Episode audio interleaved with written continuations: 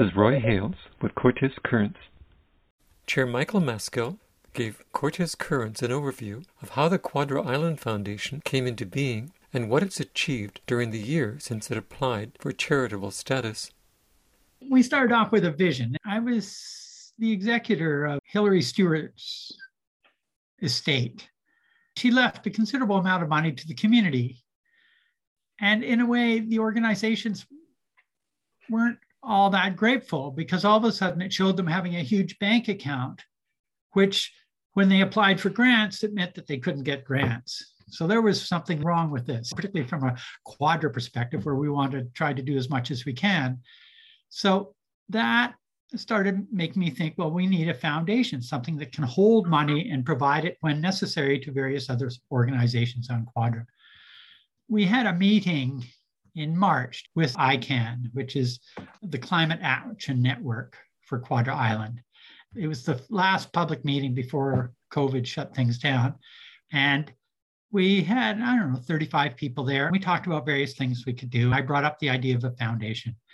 There were several people interested, and one of them said, Okay, Michael, let's do it. So we started to meet a year ago from the summer in July. And we put together a nonprofit society, had to develop a constitution, and we had to go along with the uh, Societies Act bylaws and adjust them to ourselves. That was pretty easy. In fact, we got instantaneous registration. We sent it in and an email came back and said, thank you, you're registered and everything's cool. So that was in August 2020. We brought three other people on. So there are five of us as directors and we are the only members of the foundation at this point. We got together and really went through what we had to do to register with the Canada Revenue Agency, CRA. In a way, they're giving away tax money. So they take it very seriously and they want the organization to be very clear on what its mandate is.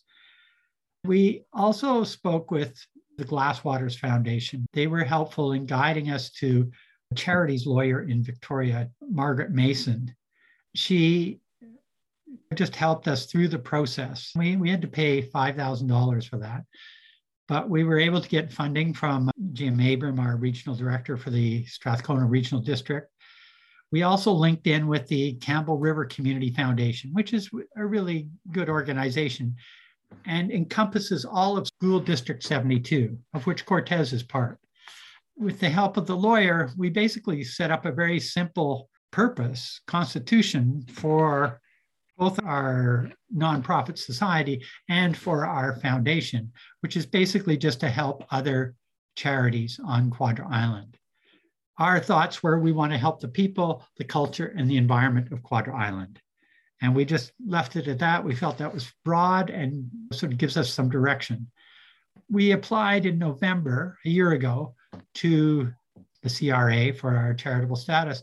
We got it certified in three months, which is just really incredibly quick for organizations. I've talked to several people doing things like housing and other charities, and they've had to go back two or three times. They've been working on it for a year and a half. We just got up and running.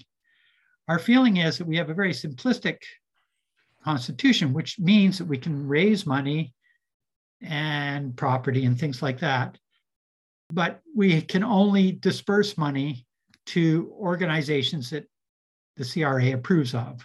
They're called qualified donees. I hadn't come across this word donees before, but they are people who accept donations from donors. So we got that last February. We started just sort of announcing to the community, and we've been working on developing a website.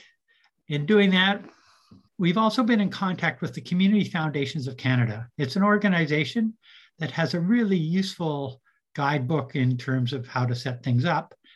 I sometimes shy away from these institutional guidebooks and things because they're just so institutionalized. I, I, like the idea of us being in small communities where we go more organically in terms of making decisions at every point that are meaningful to us and in the direction we want to go.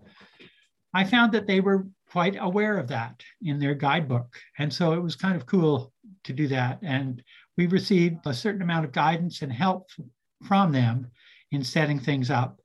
Part of it is developing our policies, which we are putting on our website, which is probably going to come out hopefully by the end of the year.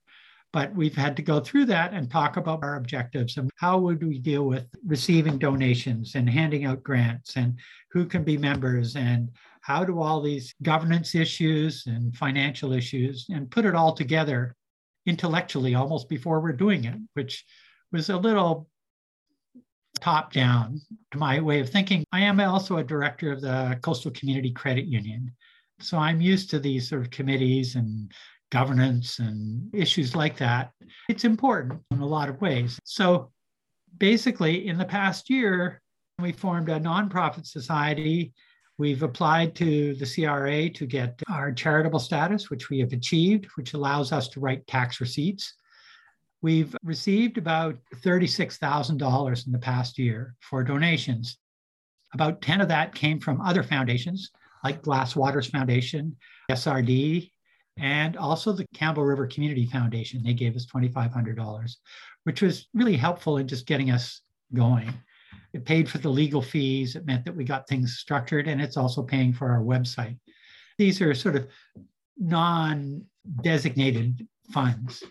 In addition, we received about $10,000 of designated funds. The ICAN group wanted to put solar panels on our school. So we've bought $10,000 worth of solar panels for the Quadra Elementary School. And now, in order to do that, ICAN wasn't a registered charity. So how do we make them a donee? School districts are qualified donees. So we received the funds and then we donated the funds to School District 72 for the specific purpose of putting solar panels on the roof of our local school. And so we sort of, it's a slightly circuitous way of doing it, but I think it adheres to the CRA rules, and we feel quite happy with that. It also points out to a role that the foundation can have, which is that of coordinating between various organizations. We have perhaps a dozen charities and organizations we can donate to according to CRA rules already in existence on Quadra. So if we can bring them together that's a wonderful thing. You made another donation this year. We gave $2,000 to the Quadra Island Seniors Housing, which is a project that's as you drive to the Campbell River Ferry through Quadra, you will see it just as you're in Quathiaski Cove on the left-hand side. And they've done quite a nice job. There's 16 units there and mostly single people that are older and it's working really well. So we were really happy to be part of that to make it happen. Okay. Our objective as a foundation is to raise money mainly through bequests. You know, people have earned large amounts of money just by owning real estate on Quadra. And we all love living on Quadra, probably in the same way you love living on Cortes and care for the community. And it's that sort of feeling of community and caring that we would like to encourage and so if people could just give, you know, 10% of their capital gain or something like that as a donation back to the community, we would be happy to hold that. We would invest that and each year we would make donations based on the returns we get from our investment. Right now, we have $16,000 that have been donated by individuals to the foundation. That's the beginning of our endowment fund. We have also come across somebody who, through, we are very fortunate to have somebody who specializes in communications. And so she has put out a number of press releases. A number of people on Quadra have read them and phoned and just said, What's what's this all about? What are we doing? And somebody phoned and said they would like to make a bequest to us of their property in their will. Wow, that's pretty amazing. Well, it's not totally clear whether the foundation can own physical property. It says so in our constitution, which was approved by CRA. But we were talking to somebody at the community foundations last night, even, and she was saying, no, you're not allowed to own property. Anyway, we have met with the owners of this property several times. And what we've actually done is coordinate with the Quadra Island Conservancy, which is another charitable organization on Quadra. They are allowed to hold covenants And they also own a piece of land on Morte Lake, which 57 acre piece of land, the only private piece of property in the Morte Lake watershed. And we fought 30 years ago to keep that from the hands of developers and things like that when it came up for sale. It was sort of a big community fundraising thing that took three years to raise $200,000 to buy it. But we formed the Quadra Island Conservancy, which was maybe the second or third conservancy in British Columbia at that time. And it can hold covenants on property. So we brought the Quadra Island Conservancy together with this landowner and the certain things that you would like to achieve, we can develop covenants with that through the Quadra Island Conservancy. And if you make the donation to the Quadra Island Foundation, we will probably sell this property with the environmental covenants on it to hopefully somebody who would appreciate your values because it's got covenants that go with the title of the property. So it's there forever. They have to be monitored, and the Quadra Island Conservancy would monitor them. We've just sort of facilitated this happening when this gets passed on to us, when these people pass on to their next realm, we would sell the property and that money would come into our endowment fund, which would then provide proceeds.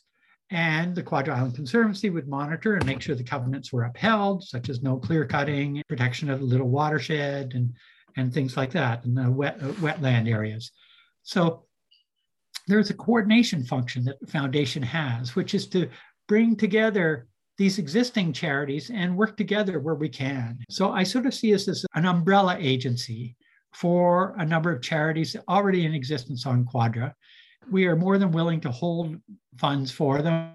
And you can have special sort of designated funds that go for certain purposes through another charity. We can hold the funds and distribute it to them. And in a sense, it doesn't show up in their bank account, so they can carry on applying for grants. This is the vision to make the people, the culture, and the environment of Quadra Island healthy and thrive. We've raised $35,000, $36,000 in the past year. We've started an endowment fund. We've helped put solar panels on the school, and that's where we are right now. You've been listening to an interview with Michael Maskell, board chair of the Quadra Island Foundation. This is Roy Hales with Cortes Currents. Goodbye.